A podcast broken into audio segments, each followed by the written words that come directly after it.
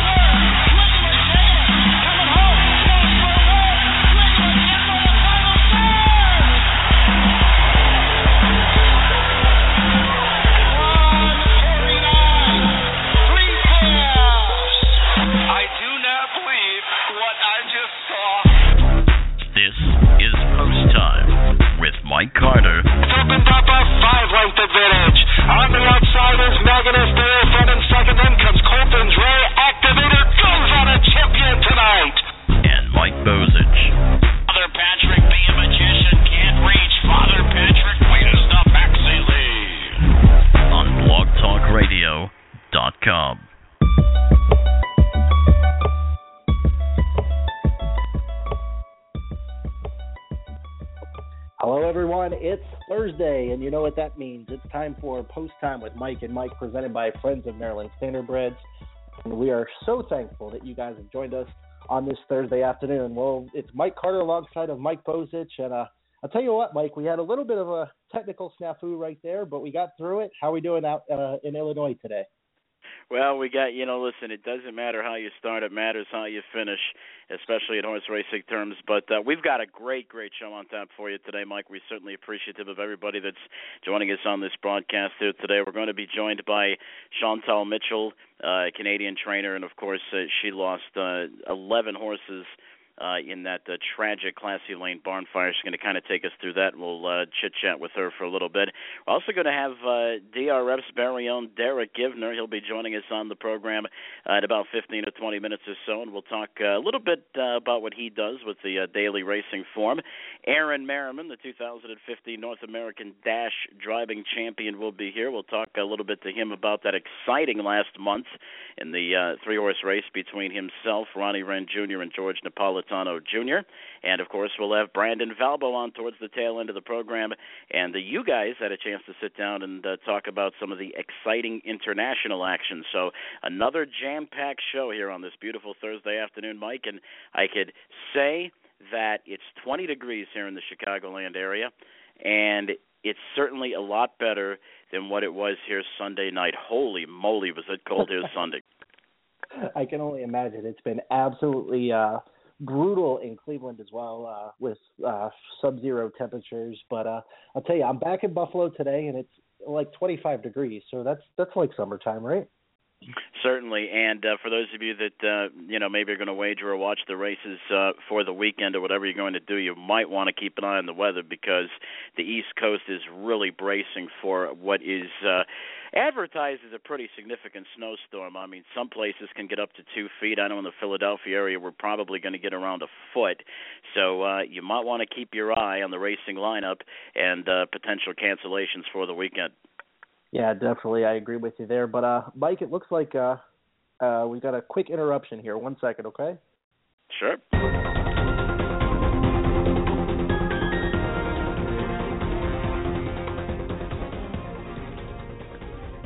Mike, we've got some breaking news here out of Winbak Farm. Uh, the first colt to be born at Winbak Farm in 2016 and he's from the first crop of sire Captain Treacherous, who went 147 and one as a three-year-old. Uh, his dam Restive Hanover went 151 and four as a three-year-old. I'll tell you what, this is an exciting time uh, to see some of the Captain Treacherous horses finally coming out of the uh, breeding shed. Yeah, certainly, and it gives you a reason to use the breaking news thing. You know, we've had this thing in here for a couple of weeks now, and I know you've been trying to use it at every opportunity, and finally you get a a, a chance to use it today. So, uh, but hats off to all that and uh, to Winbak Farms, and uh, we'll see how the horse turns out. Yeah, definitely. If it's anything like his father, this horse is going to be uh, lightning fast. Uh, we all know how Captain, how fast Captain Treacherous uh, was. But coming up uh, after this short commercial break, Mike, we're going to talk with Chantal Mitchell, and I'll tell you what, I cannot wait to talk to her about Rakin It In and uh, her win the other night. All right, looks like Mike is screening the first uh, guest. We're going to take it to a quick commercial break. When we come back, we'll talk to Chantal Mitchell.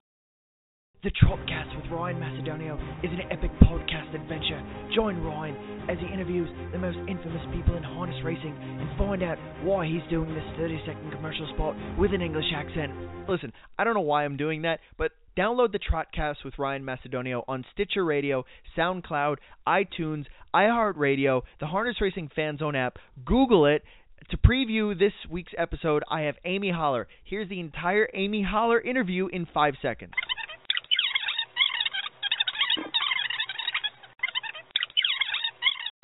Friends of Maryland Standardbreds is an industry support group focused on promoting harness racing in Maryland. Friends of Maryland Standardbreds works hand in hand with charities involving children and horses, such as the Harness Horse Youth Foundation. Friends of Maryland Standardbreds is actively involved with organizations such as the Maryland Horse Council and the Maryland Horse Industry Board, working together to promote the horse industry in Maryland. Follow Friends of Maryland Standardbreds on Twitter and like them on Facebook. Quarters of 128 and 2. So Jamison has played the clock all he could. 30 and 4 in the third quarter, but Rakin It In has put away the favorite. Weaving back on through is the Lone Ranger from the extreme outside. Catch 22 has come a long way from last.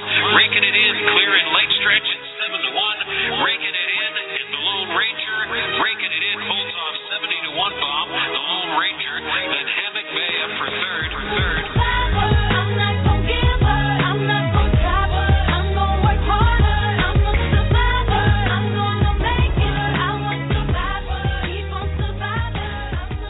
We're back post time with Mike and Mike, Mike Bozich and uh, Mike Carter on this Thursday afternoon, and we're joined now by uh, Canadian trainer Chantal Mitchell. Of course, uh, was involved in that uh, tragic Classy Lane uh, barn fire. Uh, lost 11 horses that she trained. I believe three of those were yours, right, Chantal? Uh, yes. I, I, Okay. Can you can you take us through that day and uh, just tell us how you found out about it? well, I was racing at Woodbine that night. I we had left at five thirty. We went to Woodbine. It was a terrible drive there because it was a bunch of traffic, and we made our detention time by two minutes. So we just barely got there in time to race. He raced. It was his first lifetime start. He raced super. We're driving home. Um, myself, my boyfriend Chris DiCenzo, we worked together, and we were just discussing how busy of a day we had the next day, and then maybe some tweaking to do on on my horse for the next week. And and as we're pulling down the street, we can see flames coming from our barn. And I first I called one of the maintenance guys at the farm to see if they were there, to see if they knew that it was happening, if they were already under control or you know dealing with the situation. But they had no idea because it was the far corner, and our barn that we're in, barn one, was the first one over.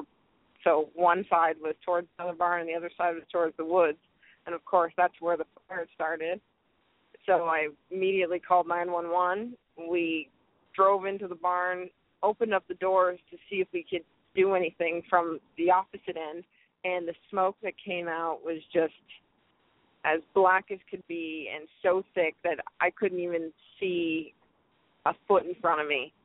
And there was a bunch of other people at this point at the farm that had come out and there was just nothing we could do. We were waiting for the fire department. As they got there, they said the same thing to us. They said, you, you did the right thing not going in. If we would have gone in, they said two breaths of that smoke could have killed us. If not right away, in a couple weeks' time. He said a lot of times they, they've heard of people going in to try to save animals or save people, and they they they breathe in that smoke, and after a couple of weeks, you can go septic and eventually die.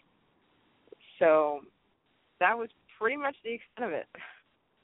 Well, well Chantal, uh, I just it's uneven imaginable uh, seeing that and uh, having to go through that, and uh, of course our deepest sympathies from us here. But uh, let's let's fast forward a week uh, after the fire. Uh, raking it in goes to Woodbine, and I, I tell you what, this is a very very gutsy horse, and he he really put on a show at Woodbine uh, the following week.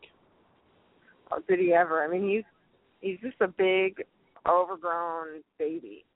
He didn't at, at two we we shut him down because he was just immature, and then when he came back at three, he was he I trained him in two minutes, and he trained okay, and he just wasn't 100%. And he ended up having a, a minor issue, so we gave him some more time off and brought him back. And of course, he qualified before Christmas, but then there was a bit of a hiatus at Woodbine, so he wasn't able to race or even qualify again. So when he made his first start the week of the fire. I mean, I there was I was not missing my detention on our way there. We were stuck in traffic for two hours. At the very end, I said, "We got to get on the shoulder. We're making this time. I am not going to be late." And so when he raced, he just, I mean, he he always gives 112 percent, but he just doesn't know what he's doing. He has no idea. So the next week when I did race him, I was on the fence at first. I was like, do I sit out a week just because of all the I mean, this horse he'd never really done too many trailer rides and that night going to woodbine he stood in the trailer for two hours in traffic and then coming home he we got home in good time but then he had to stand on the trailer for another two hours because i just left him there i didn't know what to do with him while we were waiting for you know firefighters and whatever else and i'm not to lie but i kind of forgot about him and then eventually somebody else in the other barn made up a stall for him and i brought him in but i was just you know, you're in a state of shock. I mean, I didn't even have a water bucket for him because everything was in there. I had to borrow stuff off of neighbors, and so that whole week he was. The first couple of days he was kind of out of sorts, and I was like, "Do I race him this week or do I just wait?" And I said, "You know what? I waited this long for this horse to race, and I think it's best for him if he comes back the next week." Uh, the last thing on my mind was him winning, though. The absolute last thing. So there was a bittersweet surprise, I could say. Chantal, have you had a chance to talk to uh, Ben or, or Roger or anybody else that was affected? Uh, yeah, well, I see Ben at the farm almost every day now, and Roger, I, I've seen him once or twice since the fire. Was it a situation where you guys, you know, kind of bonded like a family? I mean, especially afterwards. I would say, yeah, for the most part, yeah. Everybody, everybody's a little closer. Um, right now, three of us are we're all in one shed row. We each have one or two horses, and we're crammed into one spot together. Whereas before there was the six of the six trainers involved. We were in a, a 46 horse barn, and so we're all spread out into our separate areas. And now we're we're all right next to each other. So we're closer now than we were before. I would say. Now, Chantal, uh, looking ahead to the future, um, you know, obviously moving on from this and the the, the outpouring of support from the industry, uh, we we we have felt it. Um, we had raised uh, a little over nine thousand dollars. We've seen that the Classy Lane uh, official one has raised about three hundred thousand or more. Are, are are you surprised by the outpouring of support, or is this kind of one of those things where this this is where you see their sport really come together and help each other out? Well, to be honest, I'm shocked with all of the support that's out there, and I'm just grateful for everything. And it's you always hear about it happening to you know there's barn fires all the time. It just seems to be the first time for me at least it's someone that you know I know and other people that I know, and it it's just you hear about everyone always banding together and horsemen always coming together in situations like this, and it's so heartwarming to see it happening. And I I can't say thank you enough to everybody that has donated or that has offered to to, to help me out in any way, shape, or form. It, it's just it's overwhelming. It really is. Chantal, you've got the great attitude about it because I remember reading an article and a quote that you had, and basically you've got two choices: you either crumple up in a ball, or you pick yourself up and you just move forward. And that's obviously what uh, what you're going to do. And listen, it was a pleasure to have you on this program. We certainly appreciate you joining us, and absolute best wishes for you and yours moving forward. Well, thank you very much. I really appreciate it too. I appreciate. I especially appreciate you guys um, started your own GoFundMe account. I'm, I'm sure, and uh, I, I really appreciate it because it's people you don't. I'm I'm sure. Mo- I don't think any of us have ever met you in person, and you guys are all out there helping us out. So thank you well, very much. Sh- Chantal, I have to tell you, you know, when we opened this thing up, we really didn't know, you know, what to expect, and all of a sudden, it was just like a slot machine. I, I mean, that thing kept going up and up and up, and we couldn't hit the refresh button fast enough, and we were just thrilled and excited, and, and you know, we sent those funds to the COSA. But Chantal, best wishes for you going forward, and we certainly appreciate you joining us here today. Thank you very much. Have a great day. All right, that was uh, Chantal Mitchell, Canadian trainer, of course, lost 11 horses uh, in that uh, barn fire. Well, Mike, uh, looks like we've got Derek Giwner on deck, so uh, why don't you take us to break and we'll uh, get Derek lined up. Yeah, that was awesome to have Chantal on, and uh, Mike, I'll tell you, having to hold back uh, my tears there uh, as she told the story of the fire, it was just that was definitely uh, unreal. Yeah, that's why I'm begging you to go to break. All right. Well, here's what we're going to do. We're going to take a commercial break. We're going to hear from our sponsor, Essential Touch. Don't forget, you can save 20% off just by telling them that you heard about their product on Post Time with Mike and Mike. We'll be right back. Did you know a MagnaWave treatment can relieve pain, reduce inflammation, improve movement, and increase blood oxygen? Call Maria Ringler, a certified MagnaWave practitioner, at 302 922 0917 to schedule your appointment today at your own barn. Like our Facebook page, The Essential Touch LLC, and check out our website, theessentialtouchllc.com. Catch the wave. Post Time with Mike and Mike would like to invite you to join us in positively promoting the sport of harness racing. Our advertising rates are extremely reasonable, and if you sign up for a one month sponsorship package now, you get one week free. Free. That's right, one week free. Free. For more information on how you can sponsor Post Time with Mike and Mike, please email us at ptmikeandmike at yahoo.com. Also, follow us on social media on Facebook, Post Time with Mike and Mike. Also on Twitter at PT Mike and Mike One.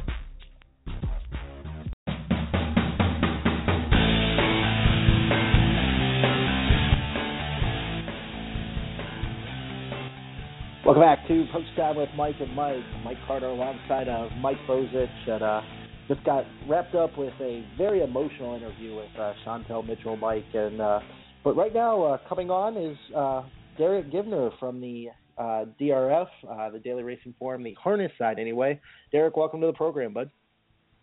I'm glad to be here. Um, been listening to you guys for the last few weeks, and happy to be along. You know, contribute a little. Now, Derek, Derek, what uh, what actually do you do at the at the DRF, the Daily Racing Forum? Give us a little bit of your background.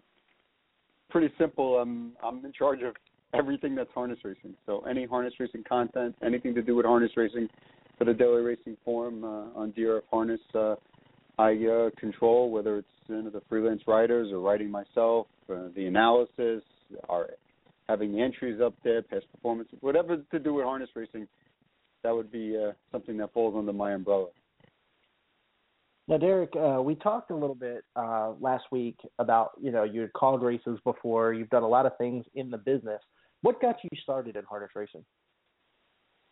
Uh, honestly, in 1990, I think it was, uh, one of my uh, close friends, uh, who's actually in the business, PJ Avino, who's the race secretary at Saratoga Harness, um, he said, "Come on, uh, my uncle's going to the track. Come with me." I went to Yonkers, and uh, we started going like once a month to go watch the Open Handicap at Yonkers Raceway. Horses like Scenic Regal and Dr. Trotter and Fish Story, and uh, H.H. Killington is another one I can remember. And you know what? The the rest is history. I started in the business.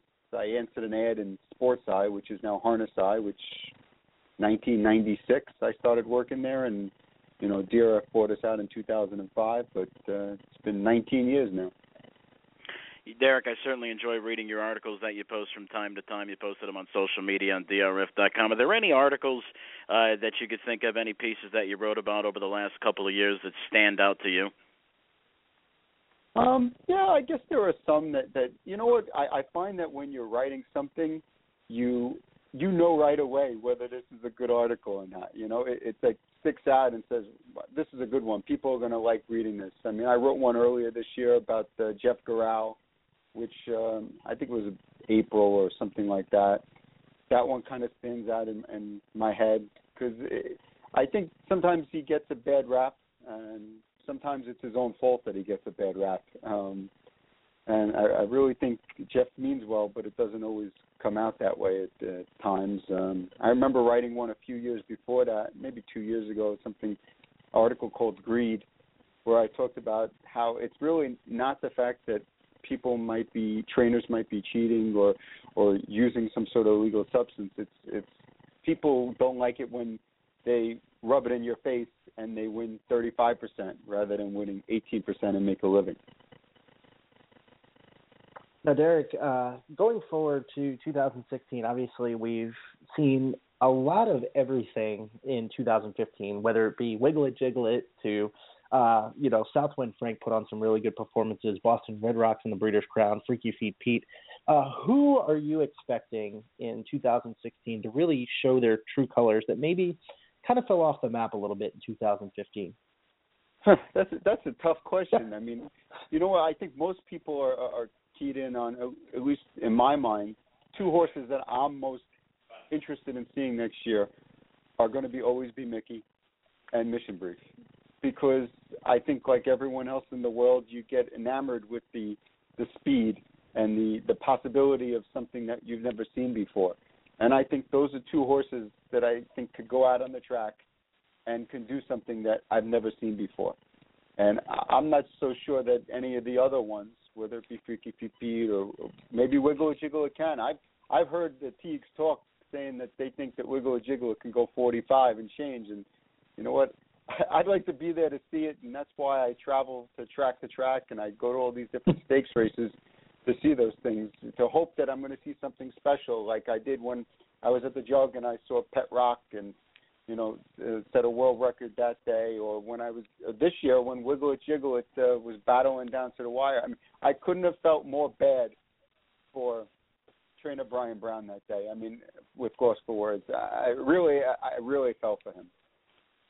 Yeah, Derek, I, I, I was there uh, at the wire, and me and you know, it was a couple of people from the USTA. I think it was Allison Conti and a couple of those people, and all of us. The, the just the look of shock on everybody's face that uh, Jiggle It came back the way he did.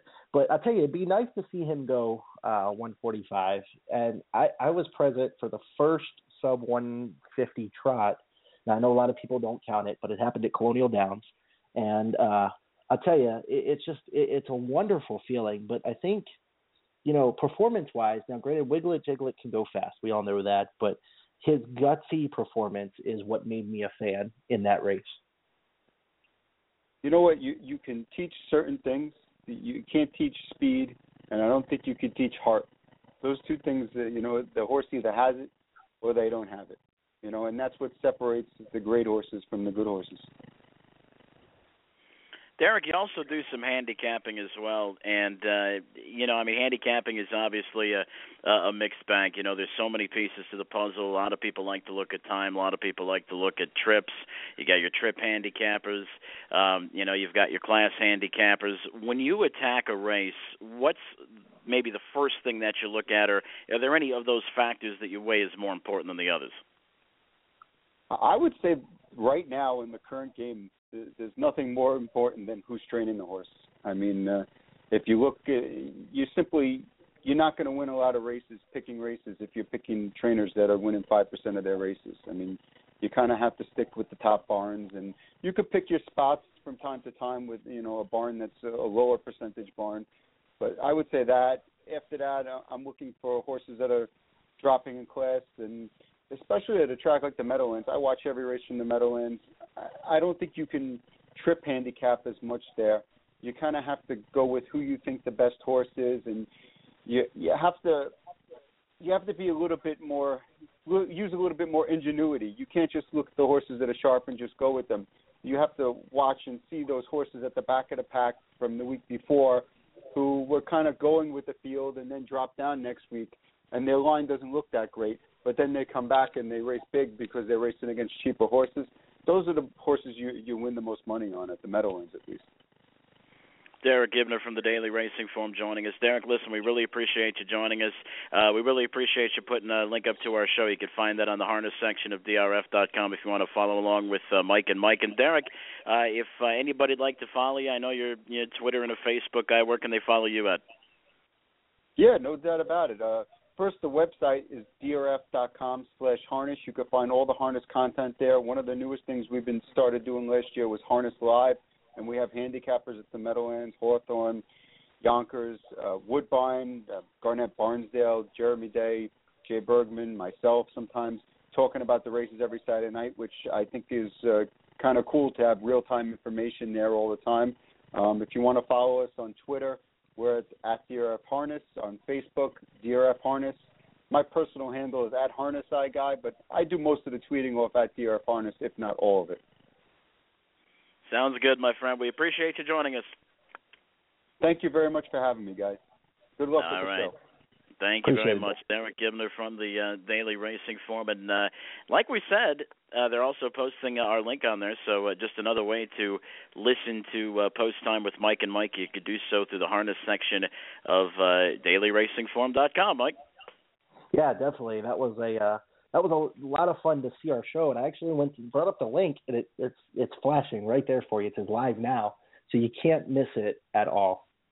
Beautiful. Now, before we get to commercial break, I know we've got Aaron Merriman waiting on deck. Brandon Valvo, a little bit towards the end of the show, we'll talk some international harness racing as well. I know you had a chance to sit down with him, but our good friend Sherry Stambaugh, she's done a lot for Maryland harness racing over the years, and uh, she wanted to get in on this uh, raising money for the Classy Lane barn fire. So here's what we're going to do. Our good friend Sherry Stambaugh has a signed picture, a signed whip, and a bobblehead of the captain, the one and only captain, Corey Callahan. He was on our show last week. If you if you uh, missed it, you could check out the archive.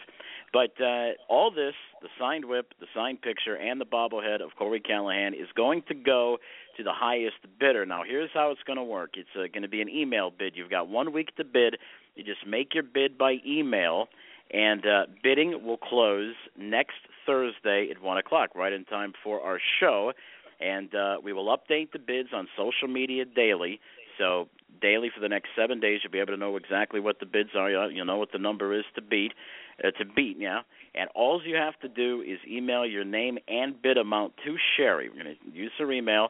Send it to her at Bill Mar Farm 2001 at yahoo.com. Once again, it's B I L M A R F A R M 2001 at yahoo.com. And 100% of the bid amount will go to the COSA for the uh, the uh, victims of the fires. So once again, it's a signed picture, a signed whip, a bobblehead of the captain Corey Callahan, and uh, we'll uh, give you more information uh, about it uh, as well, Mike, on social media. But a great thing uh, being done by Sherry, and uh, you know we'll talk more about it is on social media. Make sure you like us on Facebook, follow us on Twitter as uh, the days go along. Yeah, definitely. Well, we've got Aaron Merriman coming up next, the 2015 North American Dash champion. He's also a regular driver at the Meadows in Northfield Park. We'll talk to him after this commercial break. Friends of Maryland Standardbreds is an industry support group focused on promoting harness racing in Maryland. Friends of Maryland Standardbreds works hand in hand with charities involving children and horses, such as the Harness Horse Youth Foundation. Friends of Maryland Standardbreds is actively involved with organizations such as the Maryland Horse Council and the Maryland Horse Industry Board, working together to promote the horse industry in Maryland. Follow Friends of Maryland Standardbreds on Twitter and like them on time with Mike and Mike would like to invite you to join us in positively promoting the sport of harness racing. Our advertising rates are extremely reasonable, and if you sign up for a one month sponsorship package now, you get one week free. Free. That's right, one week free. Free. For more information on how you can sponsor Post Time with Mike and Mike, please email us at ptmikeandmike at yahoo.com. Also, follow us on social media on Facebook, Post Time with Mike and Mike. Also on Twitter at PT Mike and Mike 1.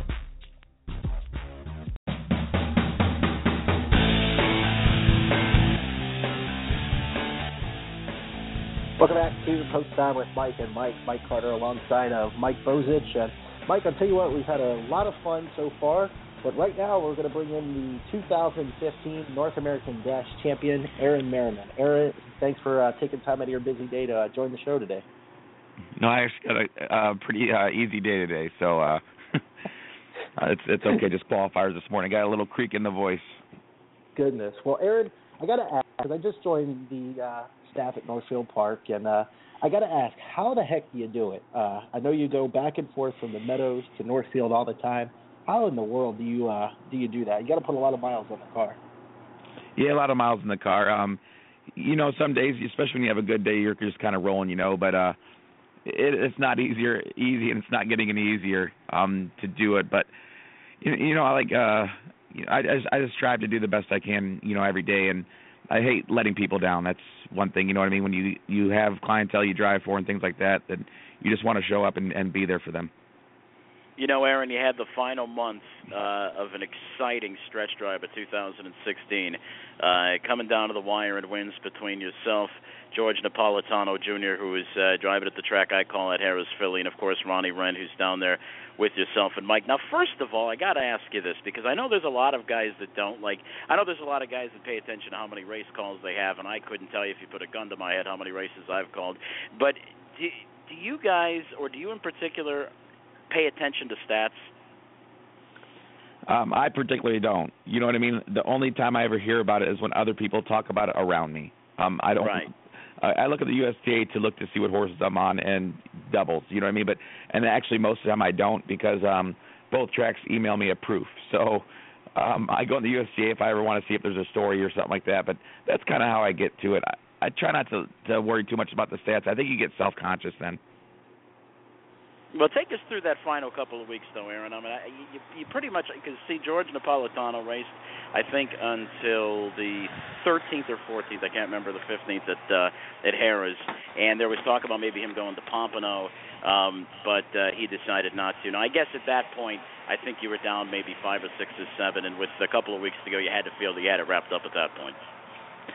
Um, yeah, I guess you know, um, I would have really rather him drove at Pompano. Um, j- you, you know, I think I win, you know, like to 45 races in the last couple of weeks. You know what I mean? Like, and you know, he would have been on, had been on top of his game, which he always is. You know, to do it. You know, but you get the people, you know, chirping saying, "Oh, Georgia didn't drive the last couple of weeks," and this, that, and the other, whatever. And you know, when you win something, you know, like I said, I always try to like take it as a body of work, and you know, it's it's a it's a full year for me, and you know, it's a day to day thing for me. You know, I, I don't you know it's it's a nice accomplishment, especially now that they're giving the award for it. Um, but you, you don't want to win it by, in some people's eyes, by a default, you know, or or something like that. So um, I really really wish he would have come even to Northfield to participate, or you know, drove at Pompano, whether they race enough or not. You know what I mean? Um, j- just so people would have maybe uh, played it a little bit more. Right. Now, now, Aaron, this year has been a spectacular year for you. Uh, you got to drive in the Hambletonian Oaks on Hambletonian Day, uh, Smoking Mambo. What was that like to uh, be involved with a, a big race like that at the Meadowlands? I mean, it's phenomenal. You know, the last couple of years, I've had a, you know, a lot more opportunity on the Grand Circuit, and you know, you know, being, you know, from from the Midwest, I, I would say, you know, especially Ohio, you know, you don't see guys, you know, leaving, you know, Northfield or the Meadows just uh, to go, you know, driving those races, and I, you know, I mean, I, I just take a lot of pride in it, and anytime you get to participate, I mean, in any way uh, on days like that, you know, I mean, the you know prestigious days in our sport, it, it's just it's amazing. You know, it's it's really really surreal, and um, I am I embrace and feel blessed every single time I get to, to go go on the racetrack, especially on days like that. Now, Aaron, we're going to go ahead and look to uh, 2016 in just a moment. But before we do that, we're going to turn back the clock. We're going to talk about Aaron Merriman as uh, as, as a young boy growing up. When did you know that driving horses was something that you wanted to do? I was probably 20. um I didn't really get I wasn't really that enthused. I loved watching my dad drive um and loved coming to the races. My mother and father divorced. You know, it was every other weekend sometimes on the weekends, you know, every weekend or you know, spring breaks, but I really really enjoyed watching my dad drive and you know what I mean like and always, you know, even though sometimes like, you know, he had an odd schedule, but I always liked that he could say, hey, you know, I mean, oh, I can get you got kids now, or you know what I mean, um, kind of made his own schedule. But you know, I got into sports in in you know high school and stuff like that, and then I attempted college a couple times, and it just felt like it wasn't really for me. And I, um, you know, I drove my first horse. I think I maybe drove a qualifier when I was 19, but I never started driving until I was like 20. Um, but once you once you sit behind a horse once at speed, I mean, it either gets you or it doesn't, but it got me, you know, and I just loved it from the from the first time. Now, Aaron, what's uh what's 2016 look like for you? Are there any horses that maybe you've got your eye on where you can wind up some of them big races, or uh, maybe even your driving schedule? I see it hasn't changed much, uh, but uh, anybody you got your eye on? You know, I, I don't really know of any. You know, I drove a couple of nice two year olds. You know, last year, um, you know, Ohio breds, and I really think one can. You know, I think she can perform. You know, what I mean, towards the Grand Circuit level. Um, you know, Ohio, you know, we got a lot of sires back, which is which is great, and this is kind of my home base, this in the Meadows. But I, I kind of am in a tough spot a lot of times because I don't go to qualifiers a lot because I'm usually racing for money in the afternoon. You know, what I mean, like when Northfield's qualifying or the Meadows, I'm either one of those two places. So I'm kind of a guy that pick up a lot of horses um, from guys just not picking them. You know what I mean? And right. it's really really worked out for me. You know, I, I, I you know, last year I had a couple horses I, that I knew I was going to drive the next year, but um this year I can't really think of anything offhand. But believe me, I'll be very, very eager and uh aggressive when it comes to um people asking me to go on the road. You know, but actually this winter I've had a bunch of people ask me to go to Miami, Ohio, uh, as per my schedule um on Fridays and Sundays. But I said I've I drive enough right now, and it's you know it's winter and it's cold and you know, the right. four days a week, Meadows and, Northfield are piggybacking each other, you know, on the same day. So I'm kind of like, you know, I got four days. Like I'm going to the Cavs game tonight. You know, um, I've got Brown season tickets, and I'm on the waiting list for the Cavs season tickets. So I'm kind of like, you, you know, trying to like maybe dial it down just a tad. You know, I, right. and I have a daughter that lives in California, and I and I went out there too. So you know, as for any horse, particular horse, you know, I, I do look for Chris Beaver to have some nice horses, and that and Arledge has had some nice horses, and those are Ohio-based guys and I plan on going anywhere they want me to go. And, and I also drove some for you know Ike Sponstead and things like that. So that's what I'm kind of aiming for, and trying not to overdo it early is what I'm trying to do. What's the dream race for Aaron Merriman to win? you know, if you asked me five years ago, I'd say a Little Brown Jug, but I think the Hambletonian would be um the dream race for me to win. I when you first start driving horses like I, I think a lot of the guys will say the same thing. Any nice horse is a nice horse, but if you drive a nice trotter, it's just there's just something special about the breed. It's you know in the gait and stuff like that. Just to be able to drive nice trotters is is unbelievable uh, compared to a you know a nice pacer. I don't I don't think they even I don't even think they compare. But I, the Hambletonian, I love the little love the little brown jug. I love the camaraderie that you get there. You know what I mean? It's kind of a you know, laid back, fair kind of party atmosphere. But we'll just say for the pace, you know, a little brown jug, and for the you know on the trot, and overall, I'd say the Hambletonian. Well, we got Aaron Merriman, the 2015 North American Dash driving champion. Aaron, we certainly appreciate you uh, taking time out of your day to join us, and uh, it's uh, been a lot of fun calling it Northfield Park, and uh, hopefully we'll be calling you soon in the future. Yeah, you know Northfield, uh, they they they do a good job. You know what I mean, and um, I, I noticed that you you know uh, got a job there, and I'm glad they pursued you. You're you're a younger guy, and I'm just really kind of you know I mean you can bring some new things just like this show here, you know, and I I'm all about you know I mean either social media or you know bringing this sport up, you know I mean just not we got to start marketing something, you know, and you know I'm just congratulations on your hire, and like I said, I'm, I'm sure you'll like the area. Appreciate it, Aaron. Well, that was Aaron Merriman, the uh, 2006 or excuse me, 2015 uh, North American Dash Driving Champion. Aaron, uh, good luck to you going forward. Well, I think you left you, Mike. I think you ran him off. Either that or I pressed right. the button too quick. I hung I hung up on him. Remember we got the 2015 North American Dash Driving Champion, and the only thing he's going to remember about the show is Mike Bozich hung up on him. oh boy, come on. What are we what are we gonna do? You know what I mean? I mean, listen, I'm a whiz at this thing. Yeah, right. Yeah, that's right. Aaron, if you're still listening, I'm very very sorry. It was it was Mike Carter's fault. So yeah, yeah, it was my fault. Listen, we've been trying to teach Mike Bozich how to use this studio for three months now, and you know what? He's getting the hang of it, except for the fact that he hangs up on people. Well, well, there you go. That's hanging up on the guest is always a good thing. Listen, Mike, real quick. I know we've got to get to Brandon Valvo. You guys had a chance to sit down and talk a little bit about uh, some of the international going-ons, and we certainly uh, are looking forward to that. But uh, I do want to uh, just remind for anybody that just might have missed it uh, about 10, 15 minutes ago, our good friend Sherry Stambaugh. She's done a lot for Maryland Harness Racing. She has a signed picture, a signed whip and a bobblehead of the one and only Captain Corey Callahan, and it's going to the highest bidder, with 100% of the proceeds going to the COS, COSA for the victims of the uh, Classy Lane fire. And uh, here's how it's going to work: you'll have one week to bid. Bids will be by email, kind of be a blind bid. However, we will be updating the bids on a daily basis for the next seven days on social media. Now, the bidding closes Thursday at 1 p.m., and all you have to do is email your name and bid amount to Sherry, and her email, I'll give you about uh, one second to get a pen and a piece of paper. It's Bill Mar Farm, B I L M A R F A R M, 2001 at yahoo.com. Once again, that's B I L M A R F A R M, 2001 at yahoo.com. 100% of the uh, bid amounts and the proceeds will be going to the COSA for the victims of the fire. So, hey, you could own some cool signed Corey Callahan memorabilia, and the money is uh, certainly going to a very, very good cause, Mike. Yeah, definitely, and uh, anything that you we can do to help raise money uh, for um, for the COSA is just you know anything can help, whether it be you know uh, material donations or anything like that. So uh, anything we can do to continue to help the COSA uh, would definitely be worth it. No question about it. Well, Mike, when we come back, I know you had a chance to sit down and talk to Brandon Valvo about uh, some international racing, so we'll get to that. But before we do, I uh, do want to remind everybody that one of our sponsors, Essential Touch, is offering you a fantastic deal. All you have to do is go into Essential Touch and tell them that you heard it here on the Post Time with Mike and Mike show. And if you do, you can put some money in your pocket. You could save 20%. All you have to do is say, hey, you heard it on Post Time with Mike and Mike, and boom, 20% comes off the bill. We've got Brandon Valvo, and we come back. You've got Post Time with Mike and Mike. Stick around. The Trotcast with Ryan Macedonio is an epic podcast adventure.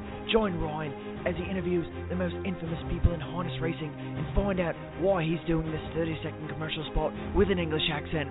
Listen, I don't know why I'm doing that, but download the Trotcast with Ryan Macedonio on Stitcher Radio, SoundCloud, iTunes, iHeartRadio, the Harness Racing Fan Zone app. Google it. To preview this week's episode, I have Amy Holler. Here's the entire Amy Holler interview in five seconds.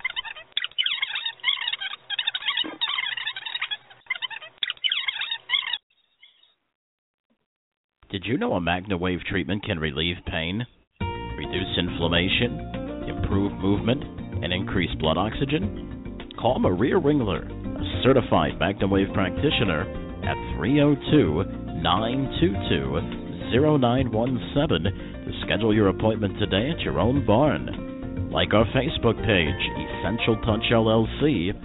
Check out our website, theessentialtouchllc.com. Catch the wave.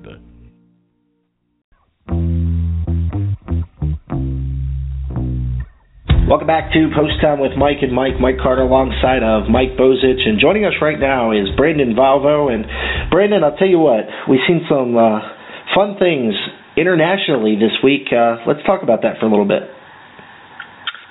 Uh, yeah, okay. So we had the Prix de Belgique on Sunday, and Bold Eagle, you know, went into this race with some question marks.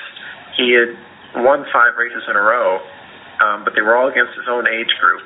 Uh, and this was his first time stepping up into open company. And he was really, really spectacular again to win his sixth race in a row. And he just did it so easily. You know, he just tracked right in the cover flow the whole time, uh, the whole 2,850 meters.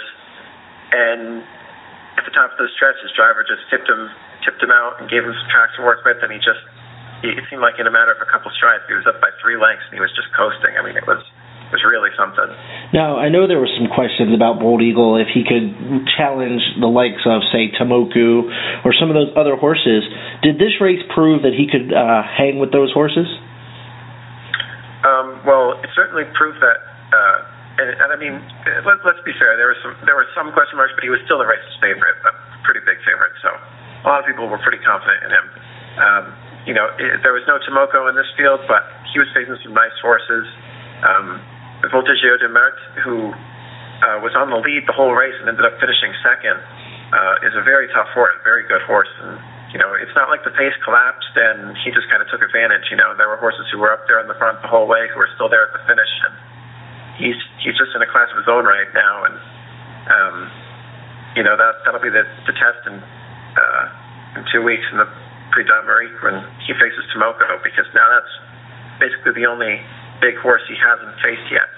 Um, so that'll be the big matchup for sure.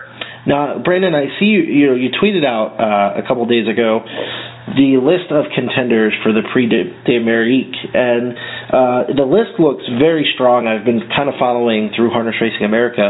Um, take us through a couple of those horses. Obviously, we know who Timoko is. We know who Bold Eagle is over the past few weeks, but the list, uh, some others that maybe uh, others people do not know.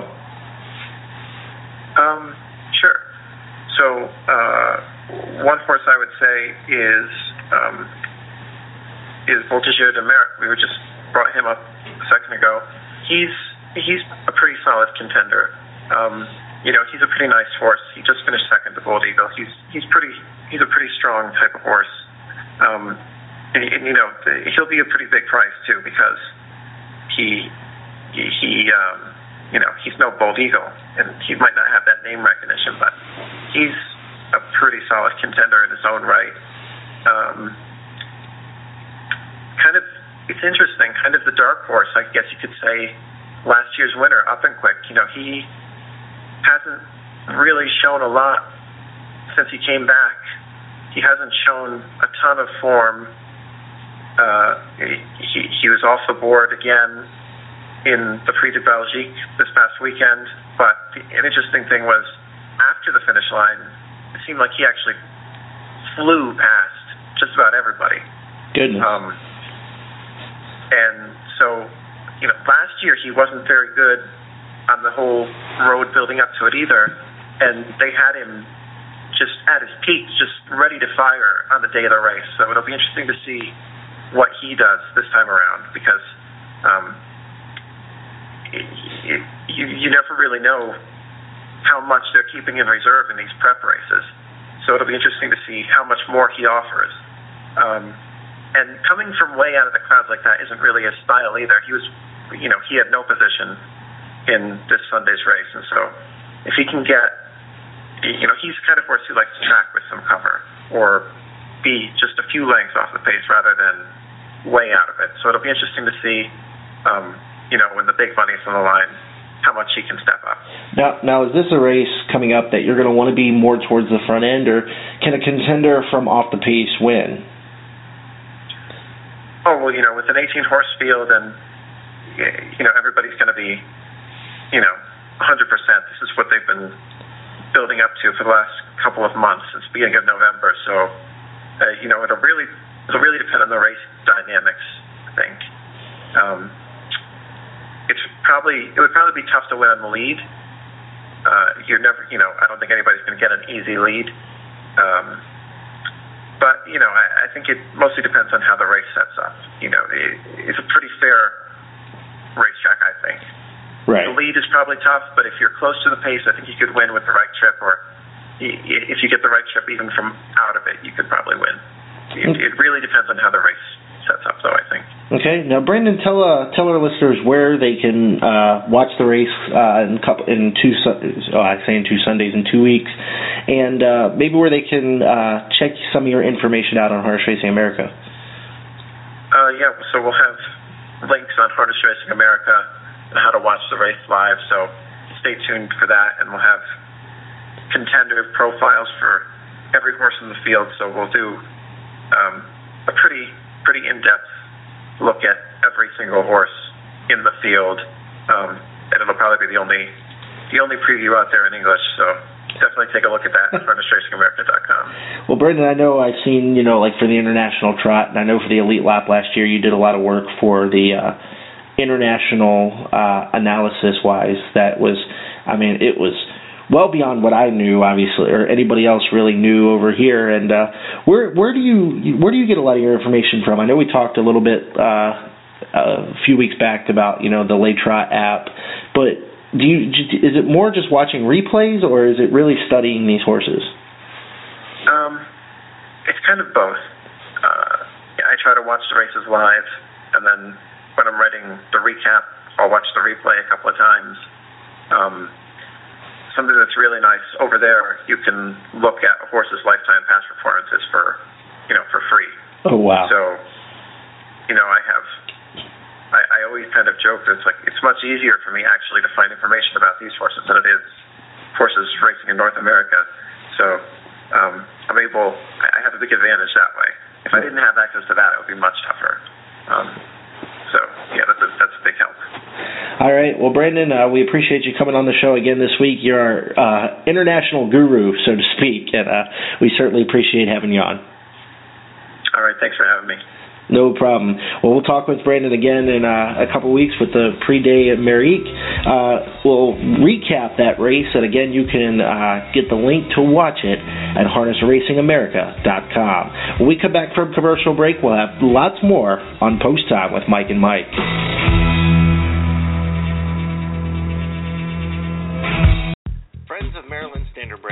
Industry support group focused on promoting harness racing in Maryland. Friends of Maryland Standardbreds works hand in hand with charities involving children and horses, such as the Harness Horse Youth Foundation. Friends of Maryland Standardbreds is actively involved with organizations such as the Maryland Horse Council and the Maryland Horse Industry Board, working together to promote the horse industry in Maryland. Follow Friends of Maryland Standardbreds on Twitter and like them on Facebook. Post Time with Mike and Mike would like to invite you to join us in positively promoting the sport of harness racing. Our advertising rates are extremely reasonable, and if you sign up for a one month sponsorship package now, you get one week free. Free. That's right, one week free. Free. For more information on how you can sponsor Post Time with Mike and Mike, please email us at ptmikeandmike at yahoo.com. Also, follow us on social media on Facebook, Post Time with Mike and Mike. Also on Twitter at PT Mike and Mike One.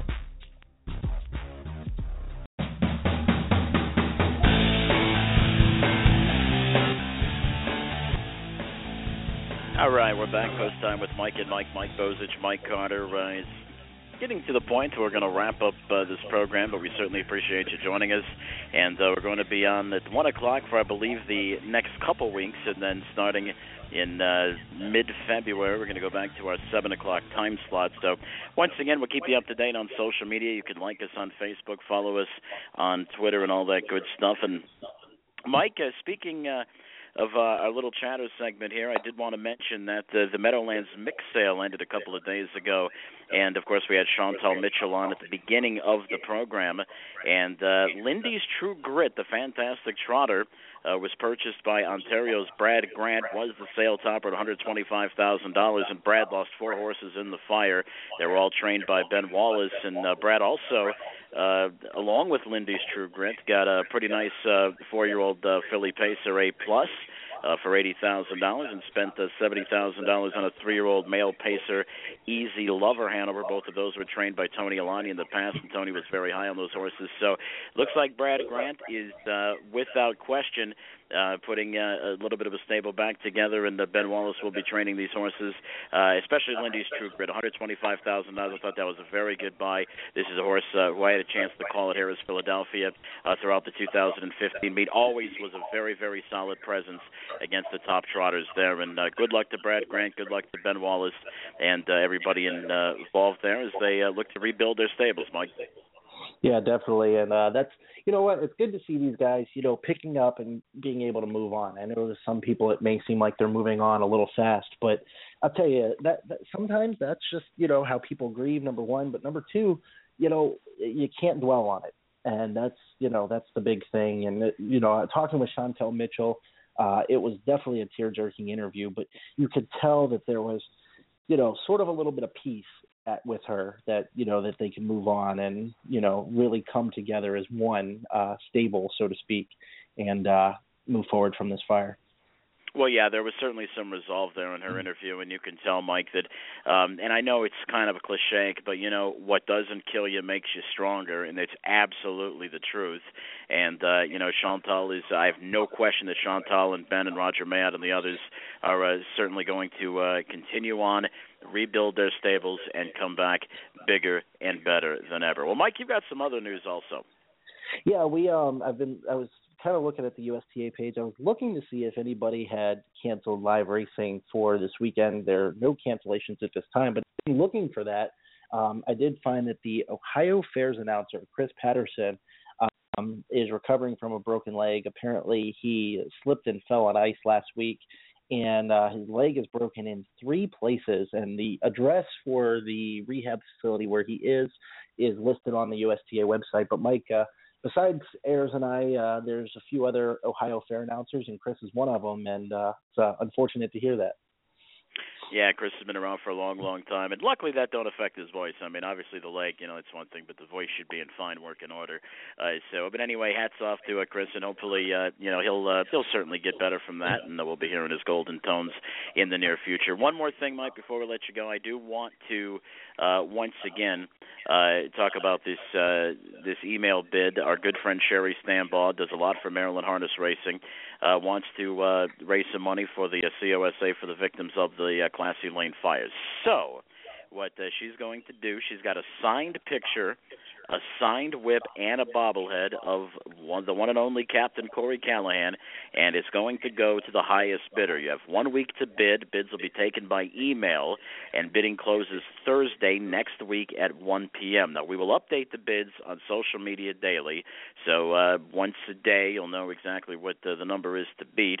And all you have to do if you'd like to bid is email your name and bid amount to Sherry. Her email is billmarfarm2001 at yahoo.com. It's B I L M A R F A R M 2001 at yahoo.com. But once again, 100% of the uh, proceeds, the bid amounts, will go to the uh, Central Ontario Standardbred Association for the victims of the uh, Classy Lane fires. So hats off to Sherry, and uh, make sure you get your bids in. And hey, you can own some cool Corey Captain uh, or Co- Captain Corey Callahan memorabilia, and all the money's going to a terrific cause. Now, something else we want to tell listeners as well. Of course, you know we've had our GoFundMe page up we noticed that we're still getting a couple of donations, and we certainly, certainly appreciate that. However, all the funds have uh, been transferred to the COSA, and we're asking at this point that if you have any donations to make, please, please, please make them to the official COSA um, GoFundMe page. Uh, we're trying to make sure that uh, Kathy Mountain and that gang get all of the funds that they um, are due to them and uh, they are at four hundred and twelve thousand dollars. And if you include our nine thousand, they're at a little over four hundred and twenty-one thousand. So uh, we're so thankful we were able to help them out. But please make sure that you're donating to the official page at this point, uh, so that we can um, make sure that they are getting all the funds and hats off to all the people that donated to uh, wherever you donated. If you donated here, if you donated uh, directly to the COSA, it was such an outpouring of support from the uh, harness racing community. And like I said, the article just floored me. Uh, I think I brought this up last week, but it's always worth mentioning. The fifth most successful GoFundMe campaign in the country of Canada. That is unbelievable. So hats off to the the horsemen, the racetracks, uh, anybody that uh, did anything that donated uh, any amount of money. Uh, you are to be commended for uh, coming together to help these uh, these fine people. Yeah, definitely. And uh, Mike, uh, looking, we're looking ahead to next week. Uh, first post is going to be one o'clock again. Um, again, a couple, just a couple more weeks, and then we'll go back to our nighttime slot. However, my and you know, granted, Mike's going back to Harrah's, Philadelphia soon, but uh, you know what? If you guys enjoy the afternoon show, you know, give us some feedback. We're we're always open to uh, you know feedback about our show, and you can do that by a couple of ways. Number one, you can go to our uh, Facebook page, you can go to Twitter, Uh, you can send us a message in both places. And Mike, you can also get us an email at ptmikeandmike at yahoo.com. We sure love to hear from you. That's right. You can email us. You can like us on Facebook, follow us on Twitter. Uh, you know, Mike Carter is our social media uh, director and guru, and he does an outstanding job of keeping everybody, including me, up to date on the going-ons. And uh, and uh, yeah, obviously we we love hearing suggestions. We love hearing feedback about our show. We want to make this show the best it could possibly be. And anything that uh, you've got to say, positive or negative, it doesn't matter. Anything you've got to say, uh, you know, uh, we'll uh, definitely take those. Uh, we'll take the advice. Yes, definitely. Well, Mike, it's uh, it's been a lot of fun. Where did I don't even know where did this hour go? I tell you, seems like uh, every week the hours get shorter. Yeah, it was a tremendous show, and uh, we certainly appreciate all our guests: Chantal, uh, Derick Giwner, Aaron Merriman, Brandon Valvo, taking times out of their busy days uh, to join us. And uh, stay tuned. Fo- follow us on social media because uh, we'll have our uh, guest list for next week's show coming up soon. And also, don't forget you can follow us uh, now on uh, drf.com, the harness site. The link will be right there. So just another avenue to listen to our program. Special, thanks to uh, Derick for that. We also want to thank our new sponsors, uh, Fantasy Trot, our good friend Ryan Macedonio. Will uh, you'll be hearing uh, about his podcast as the show goes forward, and also a surprise next week. I'll keep that under wraps, or maybe we'll release it on social media. We do have a surprise for you next week as far as another segment, ongoing series that we're going going to incorporate in the show. And don't forget about Essential Touch. All you have to do is go in there and say, listen, 20% off, or no, just say you've heard it here on Post Time with Mike and Mike, and boom, they'll give you 20% off so you could save some money on all your Essential Touch needs. Friends of Maryland Standardbreds, all our sponsors, we certainly appreciate all the help. Yeah, definitely. Well, Mike, uh, I think it's about time we uh, wrap the show up.